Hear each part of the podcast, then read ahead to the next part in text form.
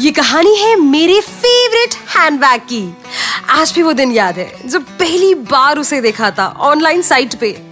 वो bright white colour, I couldn't control myself और मैंने बिना सेल के उसे खरीद लिया। पूरे 5,000 का लिया था उसे। उसकी जिप की आवाज आज भी मुझे दीवाना बना देती है। उसे मैं ऑफिस, मार्केट, ट्रिप्स पे हर जगह ही तो लेके जाती थी। अपने टोट्स और स्लिंग बैग्स को तो मैंने ऐसे अवॉइड कर दिया था जैसे बीसीसीआई ने हार्दिक पांड्या को। कितनी बार मेरे डीप नेक वाले टॉप्स को कवर किया उसने भीड़ में, मुझे गंदे क्राउड से बचाया। She was so close to me कि पैड्स का पैक तो बिना न्यूज़पेपर के उसके पास महीनों महीनों पड़ा रहता था।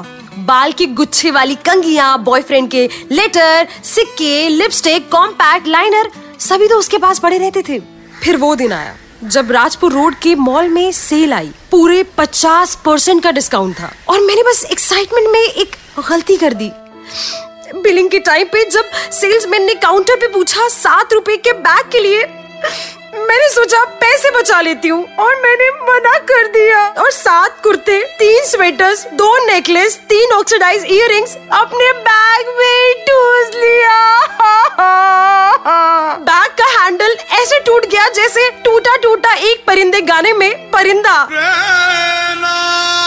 एक बार तो ख्याल आया कि हैंडबैग को मोची के पास बनवा दूं, बट क्लासिक बैग को झोला छाप कैसे बनाती। व्हाइट बैग पे वो काले धागे, मैं गम में डूबी हुई थी कि एक दिन मैसेज आया, are you looking for handbags? We have 50% discount on handbags. और फिर क्या हुआ? फिर क्या, ये कहानी है मेरे दूसरे हैंडबैग की। जब उसे पहली बार देखा तो I couldn't control my self.